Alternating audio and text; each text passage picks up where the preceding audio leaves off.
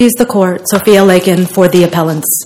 For over 40 years, dozens of federal courts have heard hundreds of Section 2 claims brought by private plaintiffs, including at least 10 in the Supreme Court and at least 18 in this court. In that time, not once has a court denied private plaintiffs their day in court because of a lack of a private right of action under Section 2. How many times has that been directly challenged in those cases you just cited? We cite in our briefs examples of at least 10 in our um, our initial brief, and then there are um, another case out of the District Court uh, in Louisiana um, that we cite in our reply brief, and uh, just recently there was a District Court decision out of the Northern District of Georgia that we cite in our 28J letter. So those are examples. Um, in every of those cases, the court concluded that there was indeed a private right of action to enforce Section 2. Now, are any of those that were actually, that you, were any of those Eighth Circuit or U.S. Supreme Court decisions that actually directly had that issue before them and decided it the way you suggest? Your Honor, we would uh, submit that in in the Roberts v. Wamser case in front of the Eighth Circuit that the court did determine ultimately that there was, that private private actors, private individuals who have their voting rights violated um, could maintain an action under Section 2 um, in order to vindicate that right. And we submit that that decision um, uh, from a panel of this court is binding on this court and is a way to resolve this appeal. In addition, five justices of the Supreme Court in Morse v. Republican Party of Virginia determined that there was, that there is a private right of action to enforce uh, the, the enforce Section 2 of the Voting Rights Act. And that, too, because the justices there relied upon the existence of a private right of action to enforce Section 2 in holding that there is also a private right of action to enforce Section 10, that reasoning is part of the holding of this case and likewise uh, would resolve this appeal. You don't think that's, I mean, I think you're making broad claims there. You don't think that's dicta? I mean, if you say, you know, we we seem to have recognized the cause of action under Section 2 and Section 5 and therefore we're going to recognize it under Section 10. The only holding there is that Section 10 is, there's a that there's a cause of action under Section 10. Am I wrong about that? I mean, it's, certainly there's the assumption that's made, but I'm, I'm not sure that that's necessarily binding on us. It's very learned dicta, for, no question about that, but I'm not sure it's binding. Well, Your Honor, um, respectfully, we would submit that whatever that court relies on in order to reach the conclusion that there is a private right of action here under Section 10 in the Morse case is part of the ultimate holding of that case. That is what the three-judge panel um, in the Milligan case uh, in out of Alabama uh, determined and said that, as the Supreme Court itself has noted, that that reasoning that allows a court to reach a conclusion is part of the holding and therefore is the holding and binding on the court. But even if this court believes that what five justices of the Supreme Court said about the existence of a private right of action under Section 2 is dicta, we'd still submit that that should be afforded significant weight here. And that is especially true, not just because it is Supreme Court uh, Supreme Court dicta, but because it is consistent with what every other source of authority here says and tells us about whether Congress intended a private right of action here. The text Texan. You cited Wamser. Isn't it also dicta in Wamser in the sense that in Wamser the ultimate holding was that the losing candidate um, was not an appropriate Section 2 party? Um, that may have an underlying assumption that there is a private right of action under Section 2, but I'm dubious as to whether that's a holding. Your Honor, the court, in order to reach its conclusion that unsuccessful candidates were not aggrieved parties who could sue under Section 2, it first had to determine who were aggrieved parties. And in fact, the language of the stat the language of the of Roberts itself says that we hold that only individuals whose voting rights have been violated have the ability to sue under Section 2. And that that determination, which the court did not indicate in any way was an assumption, was, again, necessary to the ultimate conclusion that unsuccessful political candidates whose voting rights had not been so violated were not aggrieved parties with the ability to sue under the Act. But the question of whether there was any private right of action wasn't squarely presented in that case, was it? The court addressed in its own words whether or not um, uh, whether or not the Voting Rights Act uh, provided an opportunity for unsuccessful candidates to maintain a judicial action to challenge uh, discriminatory voting procedures and ultimately answered that question. That was the question that the the court was itself, as it characterized, answering. And so in answering that question, it was answering the question of who can maintain a Section 2 private right of action and concluded um, that only individuals whose private rights, whose voting rights had been violated, um, had the ability to bring an action under Section 2 and unsuccessful candidates could not.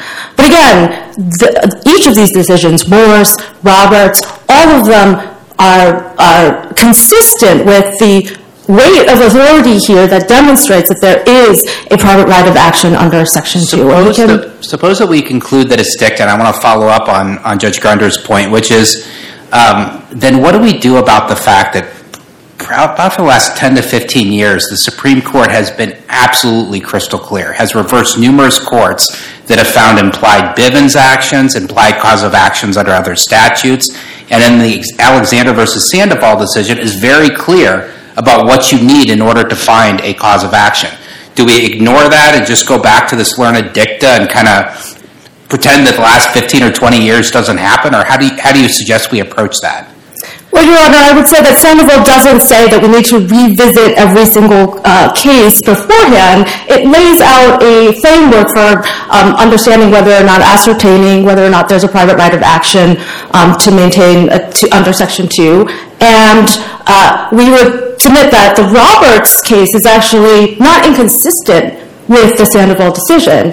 Um, it very much is focused on what Congress intended and looks to the text, Section 3, and who was aggrieved parties, in order to answer that question. So um, while Sandoval does uh, say that this is the analysis that we should do going forward, the Roberts definitely is consistent with that. But in addition, even if we were to consider the text and structure of of the Voting Rights Act in Section 2 in the first instance, we would find that it satisfies the Sandoval two-part test. The Section 2 clearly sets forth in plain terms a private right. Uh, it states that uh, it squarely protects against the denial or abridgment of the right of any citizen of the United States to vote. As the Northern District of Dakota, as the North Dakota District Court recently stated, it's difficult to imagine uh, clearer or more explicit rights-creating language. The, along section 2, along with uh, Sections 3 and Sections 14E, together demonstrate that Congress intended that that uh, there is a private remedy to enforce and to vindicate that right. Well, I don't disagree with you. Actually, I think the rights the rights creating language is probably fine under the Sandoval decision. I think where you run into problems is whether it unambiguously creates a Section 2 claim. Because it doesn't refer to Section 2 at all in Section 3. It says, to enforce the voting guarantees of the 14th or 15th Amendment, and then and then moves on.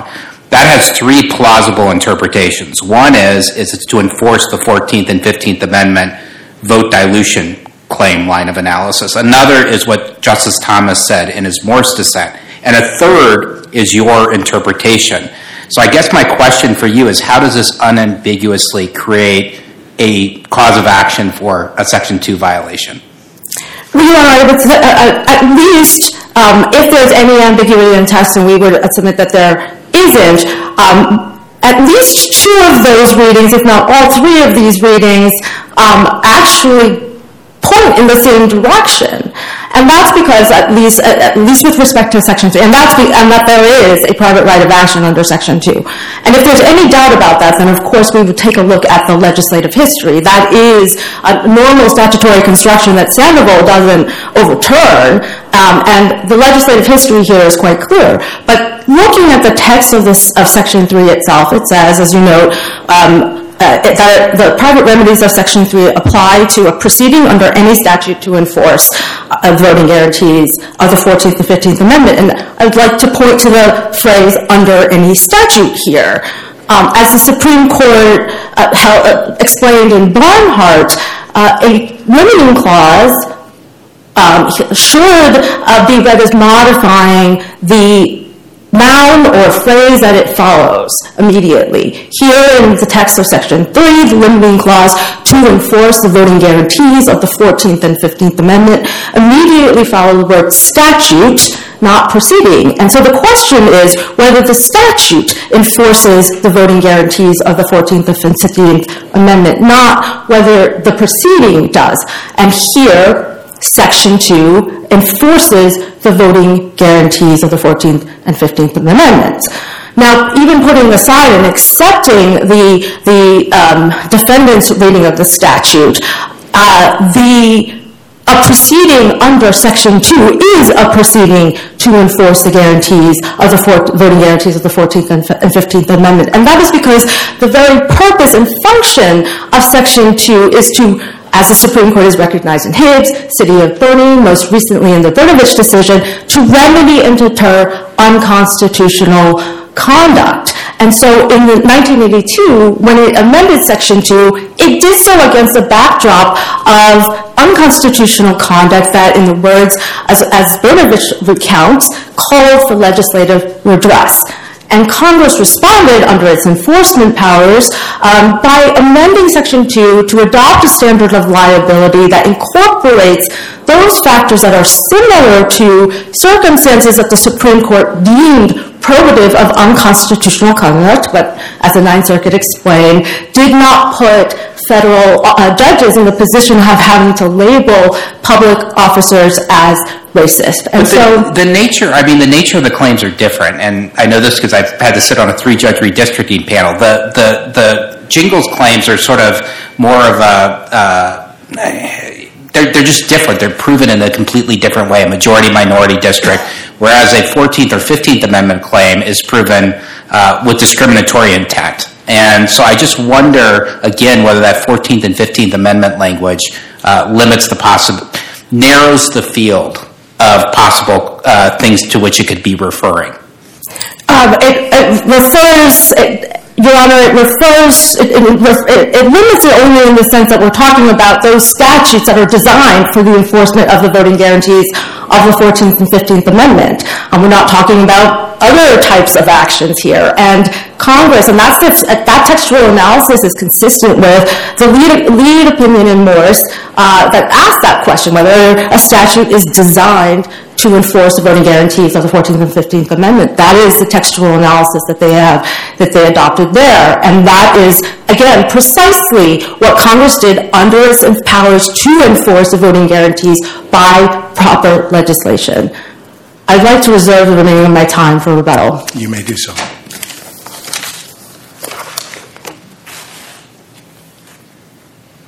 Mr. Backer. Thank you, Your Honors, and may it please the Court, Jonathan Backer for the United States. Sorry, Jonathan Backer for the United States. Um, so, at the outset, I want to say that the issue of whether Section 2 is privately enforceable never should have come up in this case because it's not a jurisdictional question. But if this court reaches the question of whether it is privately enforceable, the answer is clear. Yes, it is. And there are three equally viable routes that this court could take to get to that conclusion. First, which uh, my colleague t- talked about at length, is the precedent. Second, if this court applies the Sandoval framework, there are numerous different textual hooks that, that gets to that conclusion, as well as the ratification history. Would, and the would le- you address how Sandoval should, how we should treat Sandoval in our analysis? Yes, absolutely, Your Honor. And uh, so, uh, you know, I think there's a Sandoval step zero inquiry, which is, is reasoning of other earlier cases. Does it dictate the outcome here? Um, and Sandoval said that there's no question that Section 601 of Title VI uh, is privately enforceable because of the reasoning of early, earlier cases. Cannon, which itself relied on a Fifth Circuit case construing Title VI as having a private right of action, which had been ratified by Congress over time. That's very similar here in terms of the um, reasoning of Allen and then Morse and the repeated you know, uh, recodifications of, the Voting Rights Act without the court ever, without the Congress ever suggesting that um, there was not a private right of action. Indeed, saying specifically in the 1982 Senate report that Congress has always intended private enforceability since 1965. But to the more traditional parts of the Sandoval framework, my colleague talked about uh, sections 3 and 14E, which, uh, uh, you know, I think the sequence of events are really important to understanding what Congress's intent was in 1975 when it added the words aggrieved person uh, and uh, prevailing party under the United States to the statute. That was, of course, post Allen, when Allen said that private plaintiffs can bring Voting Rights Act claims in the context of Section 5 because the laudable goal of ensuring that the the 15th Amendment's uh, protections finally were realized would be undermined if private plaintiffs did not uh, have the ability to bring Voting Rights Act claims. So again, that was restricted to Section 5, but the reasoning encompasses all of the Voting Rights Act's substantive provisions. And then when Congress amended the Voting Rights Act in 1975, it said, we agree, and then included new language that, that clearly contemplated private plaintiffs bringing uh, uh, uh, claims under the Voting Rights Act, including Section 2. What do you make, though, of the fact that um, there's an explicit cause of action in favor of the Attorney General, but not an expl- I think be, it's fair to say non explicit cause of action. You have to go to other provisions and kind of read into it. Yeah, um, certainly there's not an express private right of action for um, uh, under the Voting Rights Act. I think the reason is because voting rights are traditionally thought of as private rights. And if you look back to the history of Voting Rights Act legislation in the Reconstruction era, uh, the, the uh, voting rights uh, statutes were only enforceable by private plaintiffs. And in 1957, uh, Congress added uh, a public right of action um, in the Civil Rights Act of 1957 so that the uh, so that the Attorney General could assist in that effort but didn't mean to withdraw what had always been the case that, that private plaintiffs can come to court to vindicate their right to vote uh, under the statutes that Congress has cat, uh, codified.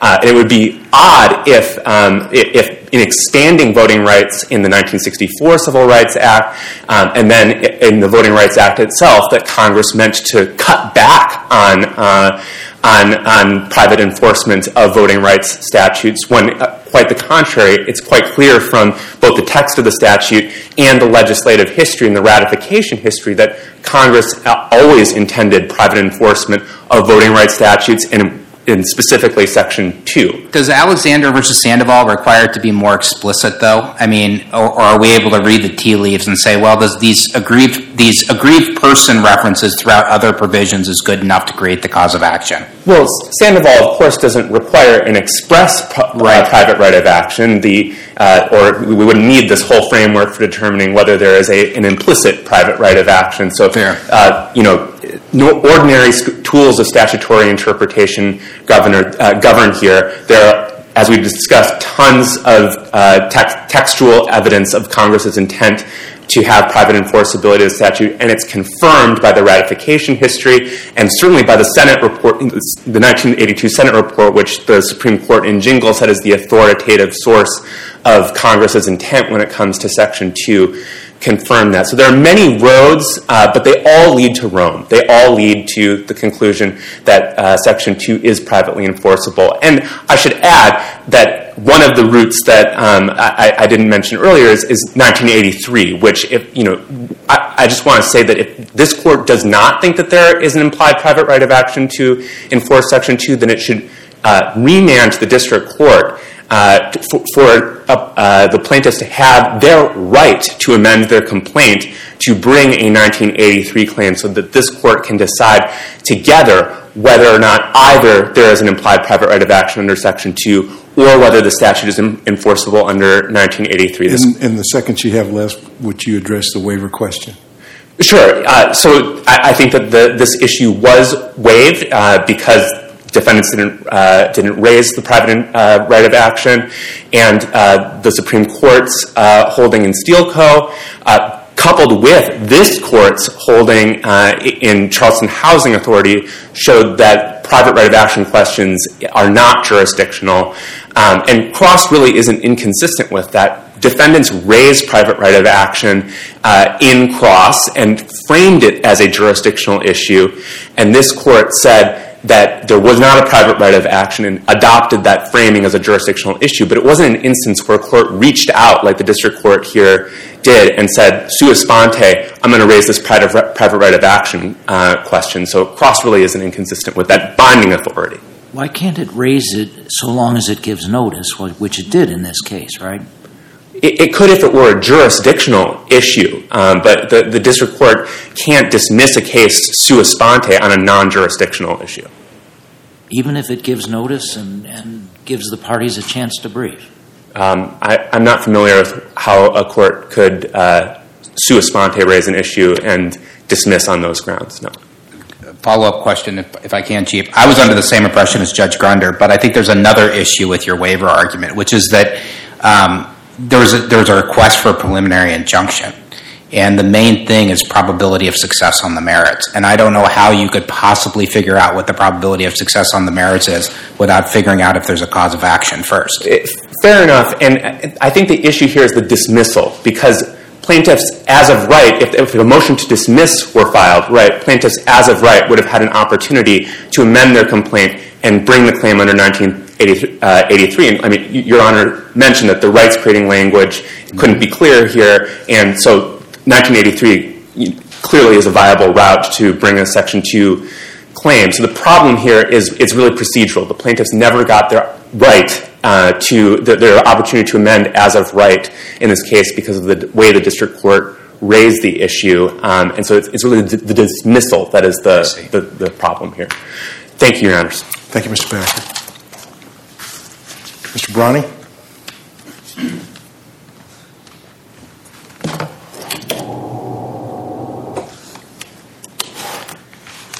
May it please the Court. On its face, Section 2 provides no right to sue, and plaintiffs don't suggest otherwise.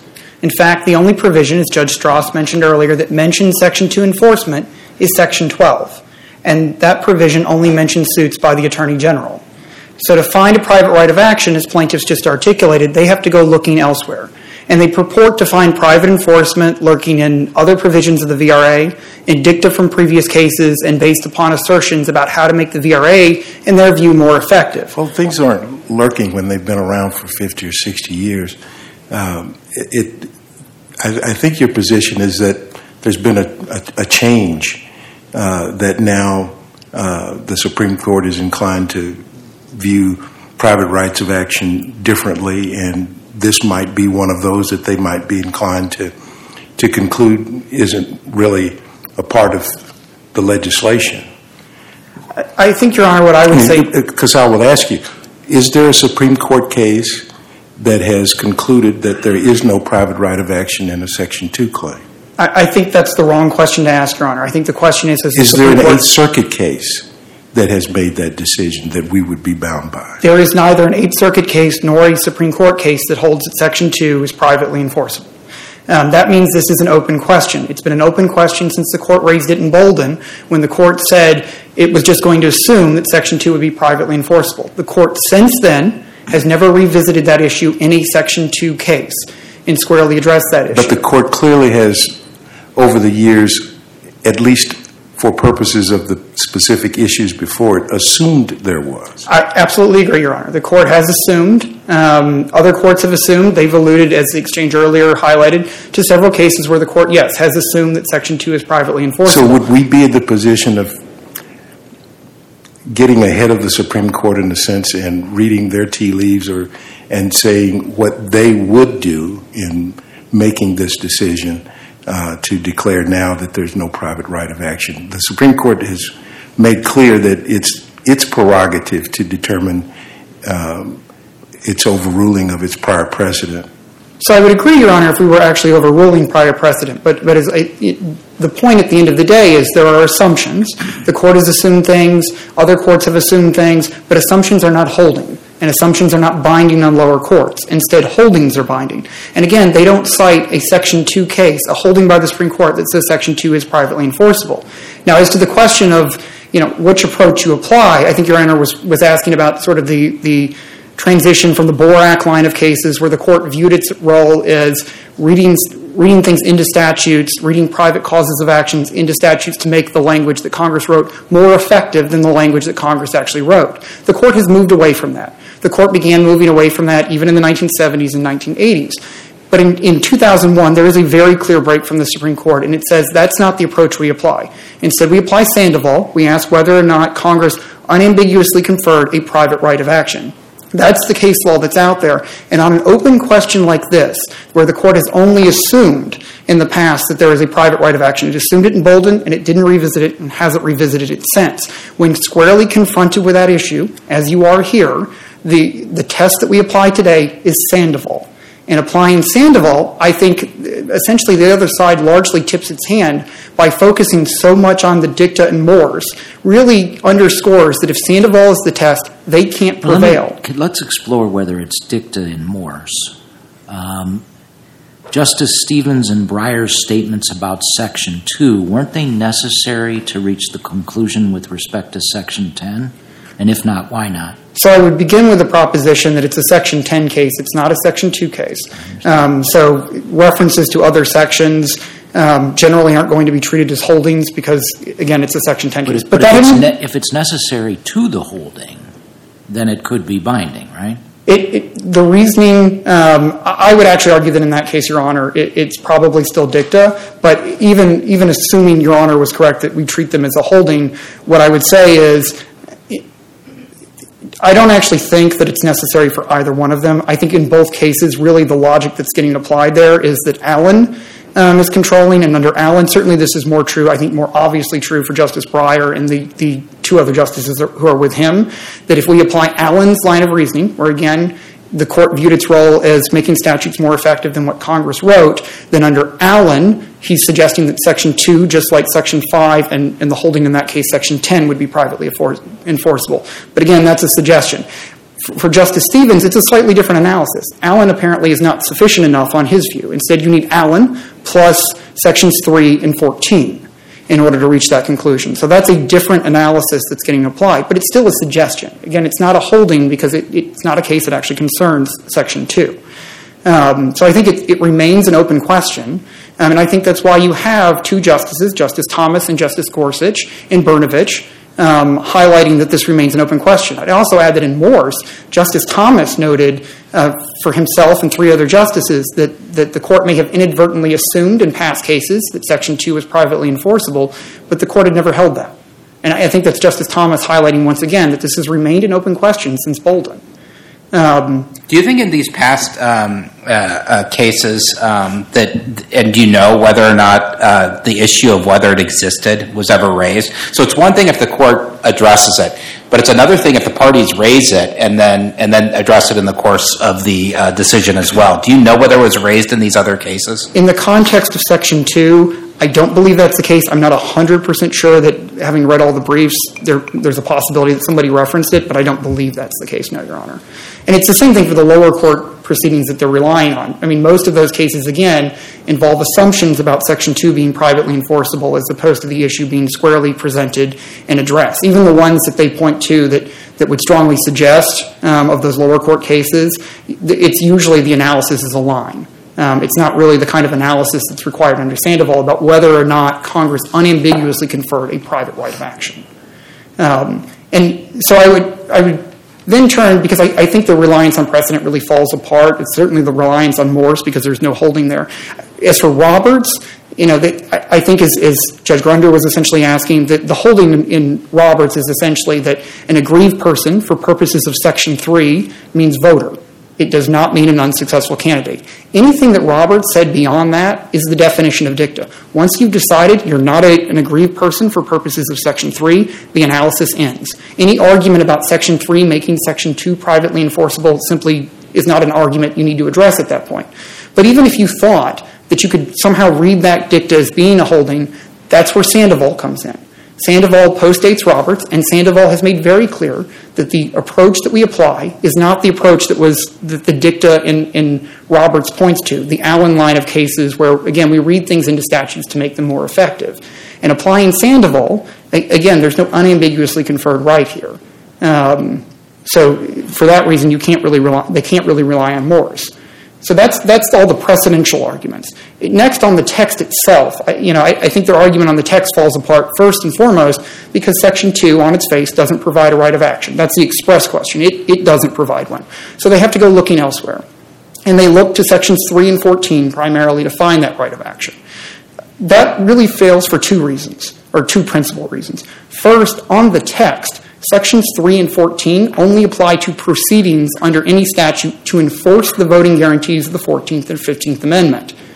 Section 2 suits don't do that. Instead, lawsuits like this, they seek to enforce Section 2's prophylactic disparate impact regime, not the Constitution itself. And just last term in Vega, I think the Supreme Court highlighted the, the critical difference here, where, the Supreme Court held that you couldn't enforce Miranda under Section 1983. And what the court explained is that there's a fundamental difference between violating the Constitution and violating a prophylactic measure that goes beyond the Constitution in order to protect constitutional rights. I don't disagree that Section 2 was designed to protect constitutional rights, but it goes beyond the Constitution, and they are not the same thing, just like Miranda is not the same thing as the Fifth Amendment. Counsel, would, would you address the uh, appellant's uh, ratification argument that essentially Congress has had decades to clarify its intent with respect to Section 2 and has never provided any indication that it had not approved or intended to have a private right of action? I would read that the, the other way, Your Honor. I would say that Congress has left this as an open issue, and, and Congress has never said that there is a private right of action. The standard is not, did Congress not say there's a private right of action. The standard is, did Congress unambiguously confer a private right of action? So I, you know, I don't think that you can take congressional silence in the face of Bolden's explicitly reserving the question to be ratification. It, they make sort of, as I understand plaintiff's argument, they, make kind of two different ratification arguments. The, first argument is, is somehow the 1975 amendments, which added the aggrieved person language in Section 3, somehow ratified a private right of action, even though the court later reserved that question in Bolden in 1980, five years later. And then in 1982, when Congress is specifically addressing um, amendments to Section 2, Congress didn't make any changes in the text to address the private right of action question in Section 1982's text.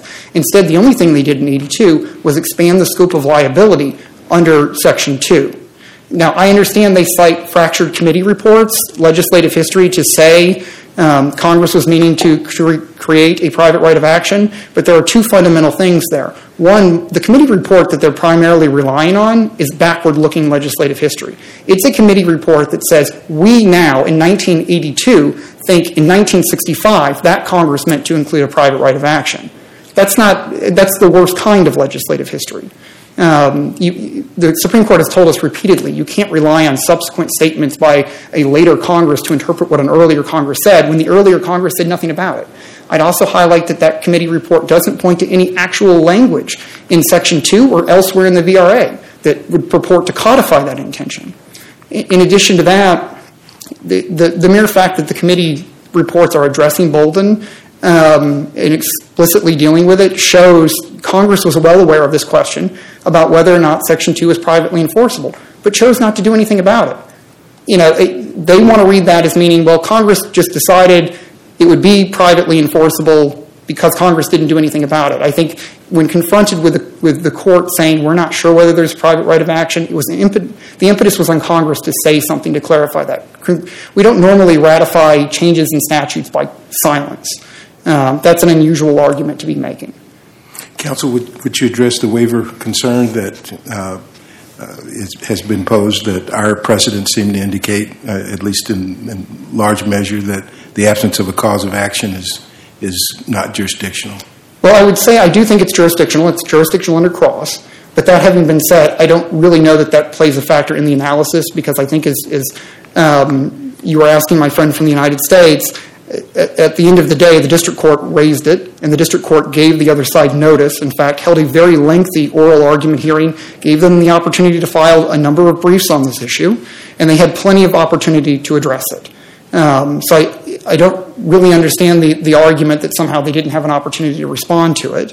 Um, and district courts do have, in this circuit at least, the ability to raise those issues sua sponte and dismiss on those grounds. I think it's Smith versus Boyd, um, an Eighth Circuit case that says that. As long as it's raised, they get advance notice, which they certainly got here, an opportunity to argue it and brief it.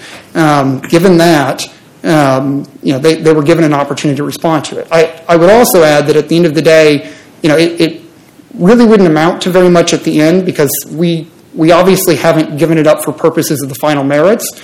Um, as Judge Stras pointed out, it was essentially a preliminary injunction hearing, and as I'm sure your honors know, in the course of preliminary injunction hearings, things are moving very fast. The one thing I would highlight is, you know, our view very early on in that hearing. We focused on the Purcell argument um, because it was very clear we were too close to an election, so that's where we chose to focus our, our time. Um, but you know, this is an issue that the district court was entitled to raise. Both sides were given an opportunity to address it and brief it. Um, so I, don't really understand the argument that somehow they were denied the opportunity to address it, or even worse, that somehow they didn't have an opportunity to ask for amendment, an amendment um, to replead under 1983. Which, by the way, on that point, I would add, they chose to pursue an appeal. They didn't ask the district court for the right to amend under Section 1983. They remain free to do that today. They could file a new lawsuit citing Section 1983. Now, I think they would lose that lawsuit because I don't think they can actually bring a lawsuit under Section 1983, primarily because I don't think that Section 2 even, even vests a private right. This is one point where I would disagree with, with um, Judge Stras's question earlier. The reason why I don't think it actually confers a private right is because it's not focused on the individual voter. The language, or what we look at in Section 2, is, focused instead on the minority group and the minority group's preferences for particular candidates, not on the individual voter. And the, the way I would illustrate that best, I think, is if we look at where the court has found individual rights under Section 5 and Section 10 and contrast that with Section 2. So, whereas 2 is focused much more on the group, Section 5 and 10 are focused on the individual voter, things that affect the individual voter, voter by voter, that would deny them the franchise. So, for instance, Section 5 talks about um, being unable to vote or being required to comply with unprecleared laws in order to exercise the franchise. That's something that affects the individual voter voter by voter. You're required to comply with something in order to vote that you shouldn't be. It's an individual right that would affect that voter's franchise individually. Same idea for Section 10. Not being required to pay a poll tax in order to exercise the franchise. It affects that individual voter. That individual voter can assess it, and it impacts them directly. That is very different from Section 2. Section 2 is, again, focused on the group or the aggregate. It's the type, type of thing that an individual voter cannot assess, and it doesn't affect them individual by individual. You know, I would highlight the fact that cases like this don't even tend to be brought, to the extent private cases are brought, by individuals. They're brought by organizations. And that really highlights just how different this is from what we typically think of as an individual right. So I don't think it would be actionable under Section well, 1983. But I, it seems the statute disagrees with you because it uses the word right. I mean, it, it, says the denial or abridgment of the right of any citizen of the United States to vote on account of race or color. That would seem to at least recognize there's a right. Well, I think that's the language in Section A, but then you get Section B, subsection B. It says in A as provide. I think the language is as provided in subsection yeah. B. Yep. Um, and, and, the language in B is much more aggregate focused in the way courts have treated this, whether we're talking about the Supreme Court or, or district courts, have treated this as an aggregate right, something that you can only assess in the aggregate. So, like something like vote dilution. I, I'm not sure how one would measure vote dilution on an individual level um, vote dilution is, is measured in the aggregate. That's the only way you could determine vote dilution. And I think that highlights that, that it is not an individual right. You know, I don't think for, I, I recognize that that is in some sense a more, I'll, I'll, agree that's a more difficult question than the, the private right of action question or the remedy question because they don't have any, again, they don't have any cases that they can point to on the private cause of action and there's nothing in the text that, that supports them. You know, we talked a little bit about the, the, the text of 3 and 14, but I'd also add that even if you rejected that argument, although I, I, agree with the district court, that's, that's the reason why those statutes don't apply to Section 2, I also would point out that Sections 3 and 14 do not confer causes of action. There's nothing in the language of those provisions that, that actually confers or could be read to confer a cause of action.